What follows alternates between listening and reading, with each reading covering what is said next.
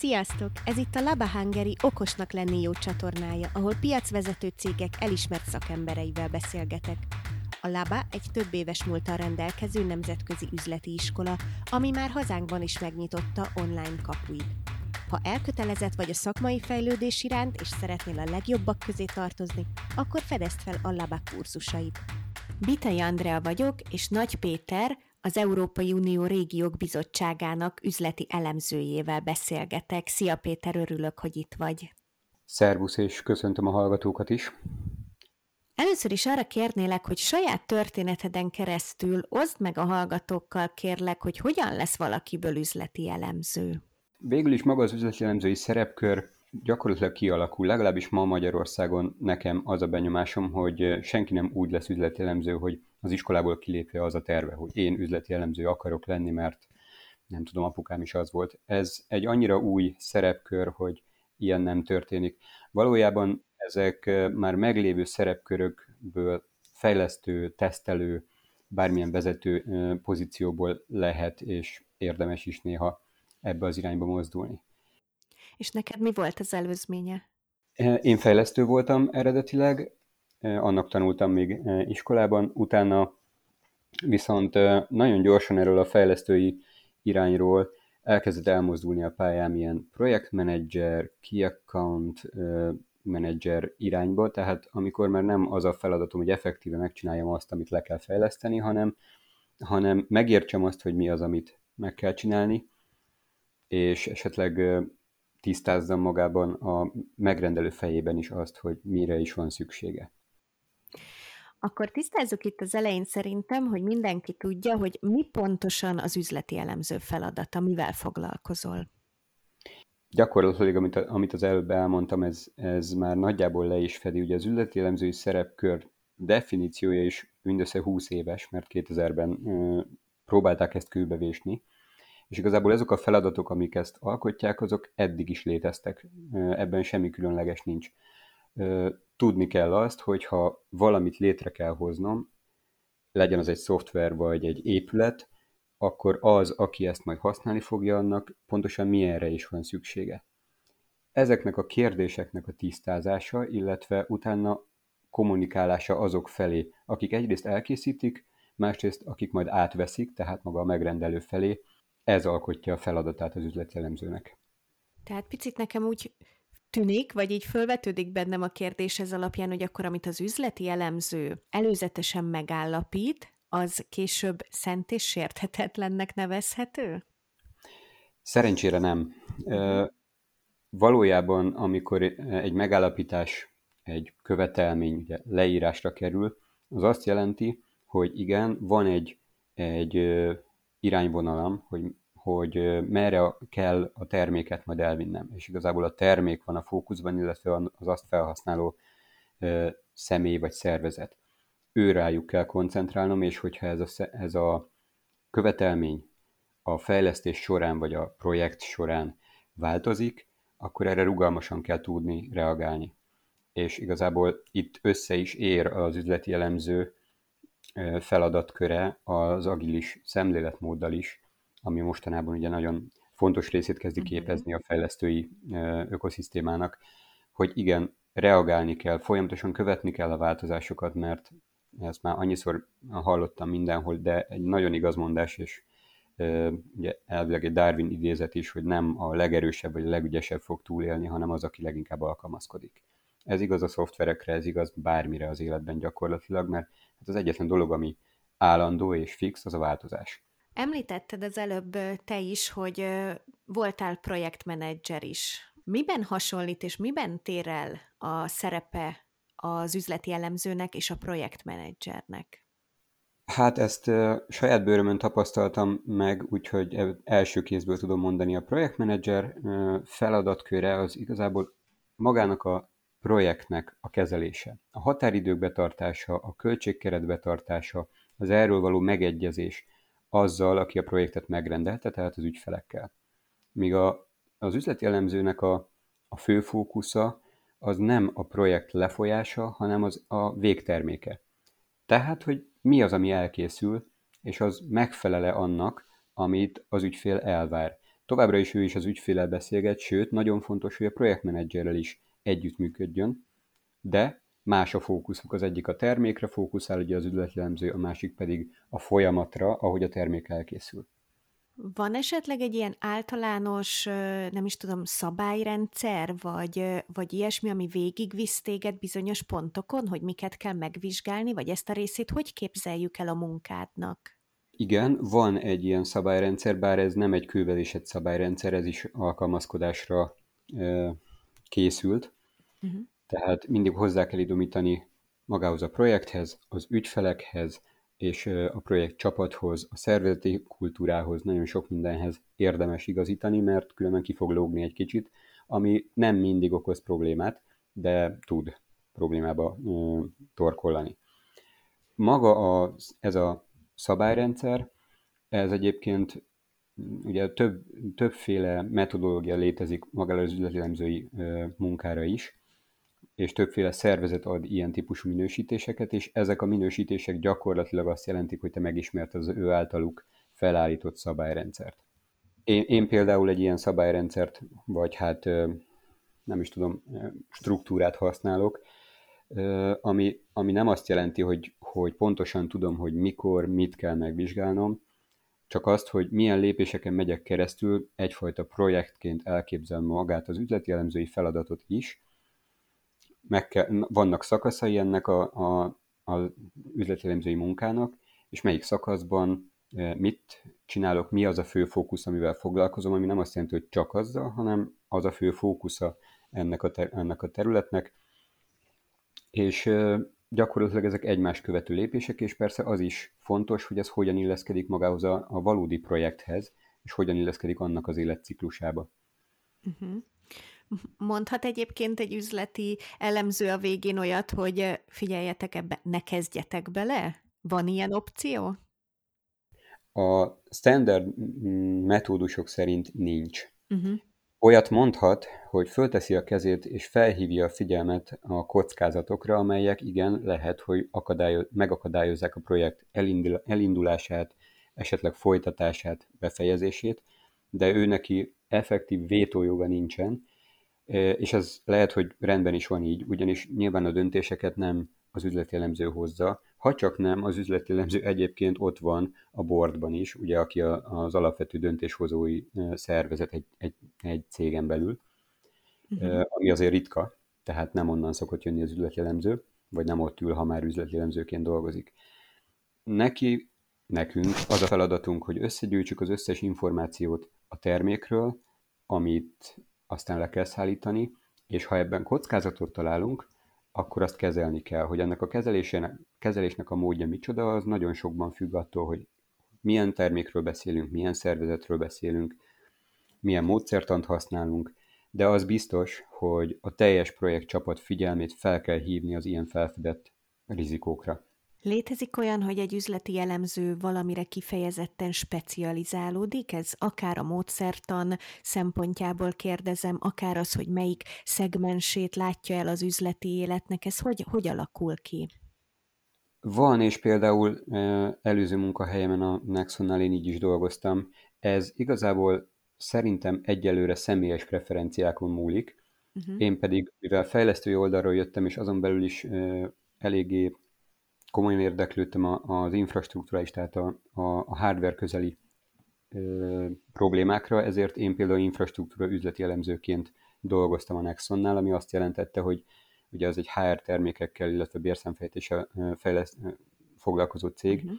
Én nem kon- konkrétan a HR, illetve bérszámfejtési problémák elemzésével foglalkoztam, hanem az az alatt, az azt kiszolgáló funkciókkal funkciókat elemeztem. Ilyen például egy bejelentkezés, egy, auto, egy autentikáció vagy autorizáció a rendszerben, naplózás, teljesítmény mm, szintű problémák, tehát hogy hány szerver kell, hogyan tudnak a szerverek együttműködni, ezeket a, ezekkel a területekkel foglalkoztam inkább, és ugye erre ül rá az, hogy ez a kiszolgáló réteg már megvan, akkor lehet a, a valós, valós üzleti funkciókat erre ráültetni.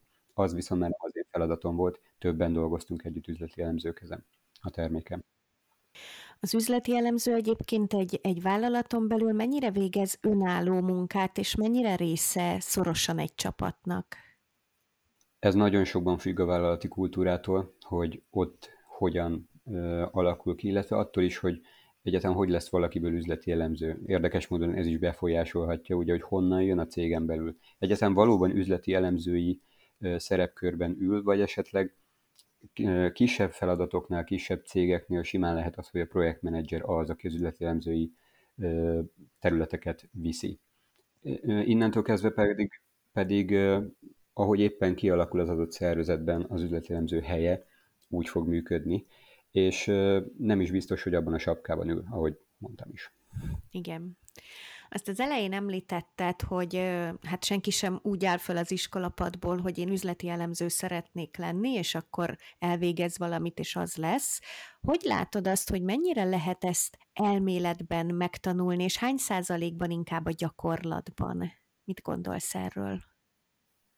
Most már nagyon jó elméleti leírások vannak arról, hogy egy üzleti elemző hogyan is kéne, hogy dolgozzon. És azért mondom, hogy hogyan is kéne, hogy dolgozzon, mert nyilvánvalóan nem így, alapvetően nem így dolgozik egy ember, amikor nekiáll üzletelemzősködni, ha úgy, úgy tetszik. Uh-huh. Mondjuk, hogy jön egy, egy fejlesztői oldalról, vagy egy tesztelői oldalról, vagy egy projektmenedzser oldalról, teljesen más eszköztárakkal dolgozott addig, és nyilvánvalóan megpróbálja azokat átültetni az üzleti elemzői területre. Nem is biztos, hogy tudatában van egyébként annak, hogy ő üzleti elemzést csinál, egyszerűen a feladatköre kibővül azzal, hogy hát figyelj, itt ezzel a területtel itt foglalkozni kéne, légy szíves, akkor ezt csináld meg, ezt uh-huh. is mhm. te. És észre sem veszi, és egyre inkább bevonódik egy üzleti elemzői feladatkörbe, ami hozzáteszem egy teljesen természetes folyamat, viszont nagyon fontosnak tartom, főleg azután, hogy én is elvégeztem ezt a vizsgát, tartom fontosnak, hogy igenis egy, egy elméleti képzés nagyon-nagyon jót tesz annak, hogy az ember fejében összeálljon az, hogy hol is vannak azok a határok, ahonnan már ez egy üzleti elemzői feladatnak tekinthető, és ez nem is azért fontos, hogy én most akkor üzleti elemző vagyok, vagy sem, hanem az, azért, hogy milyen eszközök vannak arra a területre, amire most így áttévettem a saját szerepkörömből, bárhonnan is jövök, mert lehet, hogy azok az eszközök, amiket én használnék alapból, nem annyira hatékonyak. Viszont, mint üzleti elemzői eszköztárban ott vannak, és már tudom használni őket, ha ismerem, hogy egy adott területre mit érdemes használni ha már részt vettem mondjuk egy ilyen képzésen, vagy legalább volt egy olyan üzleti elemzői kollégám, mert ez is nagyon sokat számít, akitől ezeket megtanulhattam. Uh-huh. Mondasz esetleg egy-két példát arra, hogy mit értesz pontosan ilyen eszközön, mit képzeljünk el ilyen eszközként? Az egyik például a követelmény matrix, ami szerintem egy nagyon-nagyon fontos eszköz. Az ember, amikor arról van szó, hogy, hogy elkezd üzleti elemzősködni, úgy értve, hogy el kell, el kell kezdenie összeszedni azokat a követelményeket, aminek mondjuk egy szoftvernek meg kell felelni, akkor először így kicsit tanástalanul tud odállni hozzá, hogy most valójában mit is értünk követelmény alatt, hogyan kéne ezt nekem ledokumentálni, és egyáltalán mire jó az, hogyha ledokumentálom. Uh-huh. És, és hogyha már találkozott ezzel a, a Matrix eszközzel, ami egyébként semmi más nem jelent, mint egy Excel táblát csak megfelelően kitöltve, vagy azt is jelenthet. Ennél persze vannak szofisztikáltabb eszközök is rá, de gyakorlatilag minden egyes követelményt és annak a tulajdonságait fölírom egy-egy sorba, és innentől kezdve én tudok köztük például relációkat, rokonságot felfedezni, hogy az egyik követelmény csak akkor teljesülhet, ha a másik követelmény már megvan, és ez azt jelenti, hogy ha bármelyik követelményben változás történik, akkor azt is meg tudom mondani, hogy ez hogyan hat az egész termékre, hiszen ha a követelmény mátrixom teljes, benne van az összes követelmény, amivel, aminek meg kell felelnem, mármint a terméknek, akkor azt is tudom, hogy ha az egyiket megváltoztatom, és köztük valamilyen rokonságban kapcsolat van, a, a, akkor az hogyan hat a többi követelményre. Például mondok egy példát, ha nekem az a követelményem, hogy belépési névvel és jelszóval kell bejelentkeznem egy e, rendszerbe, és egyszer csak jön egy módosítás, hogy igen, de a belépési név az legyen az e-mail cím, akkor van-e olyan kapcsolatom egy másik követelménnyel, ahol az e-mail címet kell mostantól használnom a belépési név helyett. ilyen, ilyen követelményeket és ezek közötti rokonságot tudok felfedezni. És ami még egy nagyon jó adalék ezzel a matrix hogy hozzá tudom adni a projektemhez, hogy utána van egy megvalósítási listán, tehát hogy milyen funkciókat fognak létrehozni a valós termékben, erről is kell egy lista, és ezt össze tudom kapcsolni a követelményekkel, és azt látom, hogy melyik követelményt, melyik tulajdonság, lefejlesztett tulajdonság fogja valós, valójában kielégíteni. És ez meg ugye arra jó, hogyha tudom, hogy milyen sorrendben fognak ezek a tulajdonságok elkészülni a szoftverben, akkor azt is látom, hogy a követelmények milyen sorrendben lesznek teljesítve, és tudok egy olyan vonalat húzni, hogy mondjuk hol lesz az első kiadásom, ami már egy olyan követelmény halmaz tartalmaz, ami az ügyfélnek megfelel, és nem azt fogom neki mondani, hogy figyelj, elkészült ez, meg ez, meg ez a, a képessége a szoftvernek, akkor most kiadjuk, hanem azt fogom, hogy figyelj, itt vannak a követelmények, ráadásul jó esetben ezek súlyozottak is, a legfontosabb követelmények ezek, és ezek már készen vannak, itt érdemes lenne egy vonalat húzni és csinálni egy kiadást, mondjuk egy beta tesztet. Alapvetően kiknek van szükségük üzleti elemzőre? Egyáltalán mennyire elterjedt hazánkban, hogy üzleti elemzőt alkalmaznak? Hát az, hogy üzleti elemzőt alkalmaznak, kezdeném ezzel az oldallal, sajnos pontos rálátásom nincs, mert, mert ahhoz gyakorlatilag minden cégtől be kéne gyűjteni azt, hogy üzleti elemzőt alkalmaznak-e, és az, az üzleti elemző valójában tényleg üzleti elemzői munkát végez-e. Uh-huh. Amennyiben ennek tényleg meg akarok felelni ennek a követelménynek, hogy ezt akarom megválaszolni. Azt tudom, hogy a nagyobb cégek, főleg a, a pénzügyi szektorban ők biztosan, tehát bankok ilyenek, biztosan használnak üzleti elemzés módszertanokat, üzleti elemzőket. Náluk általában ennek van egy kialakult kultúrája is, de ez főként a nagyobbakra igaz. Viszont, és akkor itt jön a válasz, hogy kinek kéne ilyet használnia, és én azt mondanám, hogy az üzleti elemző az valójában, mivel benne van a nevében, hogy üzlet, ahol üzlet van, ott érdemes üzleti elemzőt is használni. Viszont itt bejön a képbe az, hogy nagy valószínűséggel, mivel nem lehet kikerülni ezeket a kérdéseket, üzleti elemzői feladatokat mindenhol végeznek, csak legfeljebb nem abban a sapkában. Mit látsz, hogy általában Magyarországon mi a vállalatoknak az ilyen leggyakoribb nehézsége az üzleti életben? Hogy tapasztalod, tehát így a, az eddigi munkáid alapján mit látsz? Üzleti elemzői oldalról tudom megfogni a kérdést. Persze. Én azt látom, hogy, hogy az, hogy pontosan mire van szükség, és hogy az mennyi idő alatt készül el, ez, ez egy komoly probléma jelenleg a fejlesztéseknél, és azért, mert az az idő, ami alatt a fejlesztés elkészül, az alatt módosul a követelmény is. És ez az, amiért az agilis egyébként mostanában nagyon előre tör, és egyébként nagyon helyesen is azt gondolom, mert ha a legelején kőbevésük, hogy mit fogunk lefejleszteni, és a fejlesztés egy évig tart, akkor az egészen biztos, hogy az első év végére, amikor jó esetben tényleg ha tartottuk a határidőt, és elkészült az adott termék, már nem arra van szükség.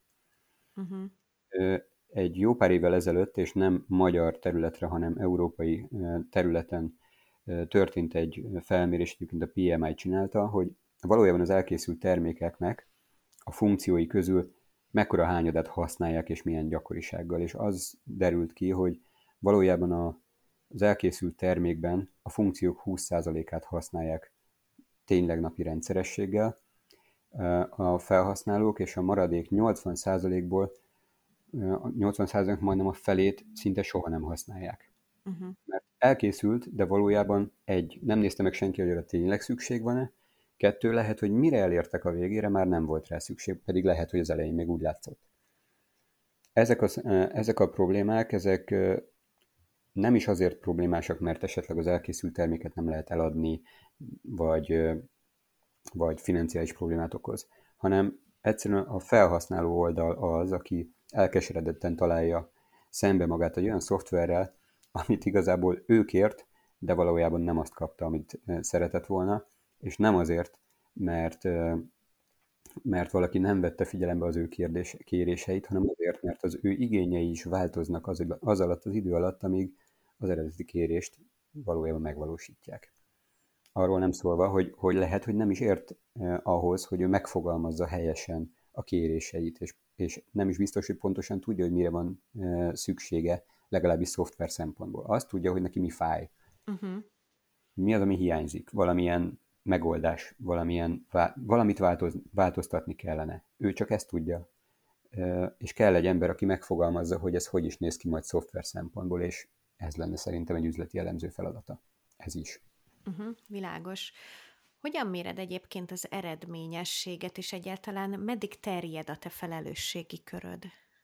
Az üzleti elemző munkája az még azelőtt elkezdődik, hogy egy projektet összeraknak, hiszen maga a projekt is azért indul el, mert felmerül egy igény, hogy valamit változtatni kellene. És a munkám nem fejeződik be a projekt elkészülésével, mert ahogy nagyon jól kérdezted, igen, meg kell bizonyosodnom arról, hogy amit csináltam, vagy hát amit közösen csináltunk végül is termék, és benne az én munkám, az valóban lefette az ügyfél igényeit, és valóban úgy szolgálja ki az ő igényeit, ahogy azt terveztük. És ez erre rengeteg módszer van, amivel ezt vissza lehet mérni, de a legegyszerűbb, hogyha oda megyek az ügyfélhez, és megkérdezem tőle. Mm. Maga a felmérés az elején is úgy történik, hogy ennek lehet egyik eszköze az, hogy hát leülök és megnézem, hogy hogy dolgozik most, és mi az, ami fáj neki. És aztán a végén leülök vele még egyszer, megnézem, hogy miután a terméket megkapta, most hogy dolgozik, és vajon fáj neki még ugyanaz, amiről eddig azt mondta, hogy nem jó. Egyébként ennek további hozadéka is lehet az, hogy, hogy most már látom azt, hogy ezt, meg ezt a követelményt, ezt, meg ezt a fájdalompontot orvosoltuk, nagyszerű, az ügyfél örül, de még mindig vannak fájdalompontjai, amik eddig nem jöttek elő, mert volt komolyabb. Most ezeket megoldottuk, nézzük, hogy mik, van, mik vannak még, és arra is lehet egy következő projektet indítani. Tehát innentől kezdve egy láncolat indul el, vagy indulhat el jó esetben, ami hát utopisztikus gondolat, de elvileg egy olyan munkakörnyezet felé visz, ahol az ügyfél, a felhasználó az, az összes igényét kielégítve érzi, és, és kényelmesen is nyugodtan tud csak a munkájára koncentrálni, és a szoftverek nem az útjában állnak, hanem segítik a munkáját. Hogy látod egyébként, hogy ha valaki még ennek az útnak az elején jár, akkor milyen készségekre van szüksége ahhoz, hogy igazán jó üzleti elemzővé válhasson? Nagyon jó kérdés, de az a helyzet, hogy ezen a legtöbb ember nem gondolkozik el, és azért a legelején, és azért nem, mert, mert nem úgy indul neki, hogy én üzleti elemző akarok lenni, mi kell ehhez, hanem úgy indul neki, hogy mit tudom én, tesztelő vagyok, de vagy fejlesztő vagyok, és van egy új e, szoftver, amit le kell fejleszteni, de senki nem tudja, hogy pontosan miért is azt akarjuk csinálni, amit csinálunk, hát akkor én elmegyek, megkérdezem azt, aki használná ezt a szoftvert. Ebben a pillanatban ő belecsöppent az üzleti szerepkörbe, és mivel az üzleti elemzőnek a, a fókusza az a termék, és a terméket használó ember, ezért az ehhez kapcsolódó skillek, kvalitások azok, amik, amik szükségesek.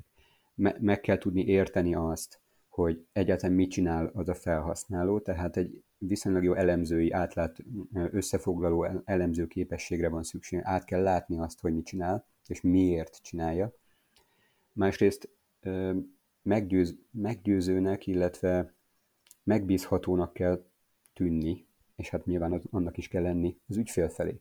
Gondold el azt a helyzetet, amikor valaki odaül mellém, és elkezd részletekbe menni arról faggatni, hogy mit csinálok és miért. Hát az első gondolat, legalábbis magyar viszonyok között az első gondolat az, hogy ú, ez itt ellenőriz engem. Igen.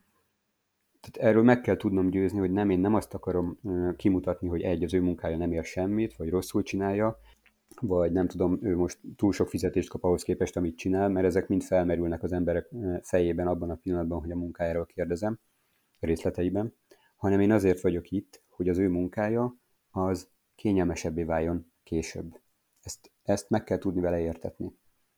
És abban a pillanatban, hogy én, én hitelesen tudom képviselni ezt, onnantól ő is meg fog bennem bízni. Ehhez kell egyfajta kommunikációs mm, eszköztár, ami vagy alapvetően megvan valakinek, vagy ezt meg lehet tanulni.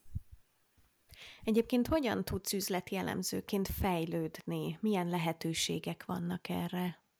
Hát ma már szerencsére nagyon sok helyen lehet találni Magyarországon is ilyen képzéseket, és nem csak képzést, hanem például online ingyenesen elérhető anyagok is vannak amikből egy-egy területét uh-huh. az üzletelésnek, vagy egy-egy eszköz, eszközét az eszköztárból meg lehet ismerni, és utána lehet gyakorolni annak a segítségével annak a használatát. Amiért én a képzéseket igazából kiemelném, az az, hogy ha nekem adnak egy kalapácsot, ugye ha van egy kalapácsom, akkor minden onnantól kezdve nekem szög. Tehát ezt el lehet kerülni azzal, hogy én kapok egy eszközt, de azt is megtanulom, hogy mikor érdemes használni, és mikor nem. Mikor érdemes egy másik eszközt használni, amit aztán szintén meg kell ismernem. Ez egyébként nekem is folyamatos napi munkám gyakorlatilag, hogy ezeket az eszközöknek a használatát gyakoroljam, uh-huh. megismerjek újakat, megpróbáljam ezeket összeilleszteni, hogy hogyan jó ezeket, és milyen láncolatban érdemes ezeket használni, milyen esetekben érdemes melyiket használni. És ez egy folyamatos tanulás, de hát ezt szeretem benne gyakorlatilag. Igen, igen. Én nagyon szépen köszönöm ezt a beszélgetést neked, és hogy beavattál minket a munkádba, és sok sikert kívánok a lábás kurzusodhoz is. Én köszönöm az interjú lehetőséget, és Szeretettel várok mindenkit a kurzusra. Köszönöm, hogy végighallgattátok ezt az epizódot. Ha tetszett, akkor iratkozzatok fel a csatornára, hiszen hamarosan újabb beszélgetéssel várunk. Amennyiben felkeltette az érdeklődéseteket a Laba online üzleti iskola, akkor a csatorna leírásban és az epizód alatt megtaláljátok az elérhetőségét. Sziasztok!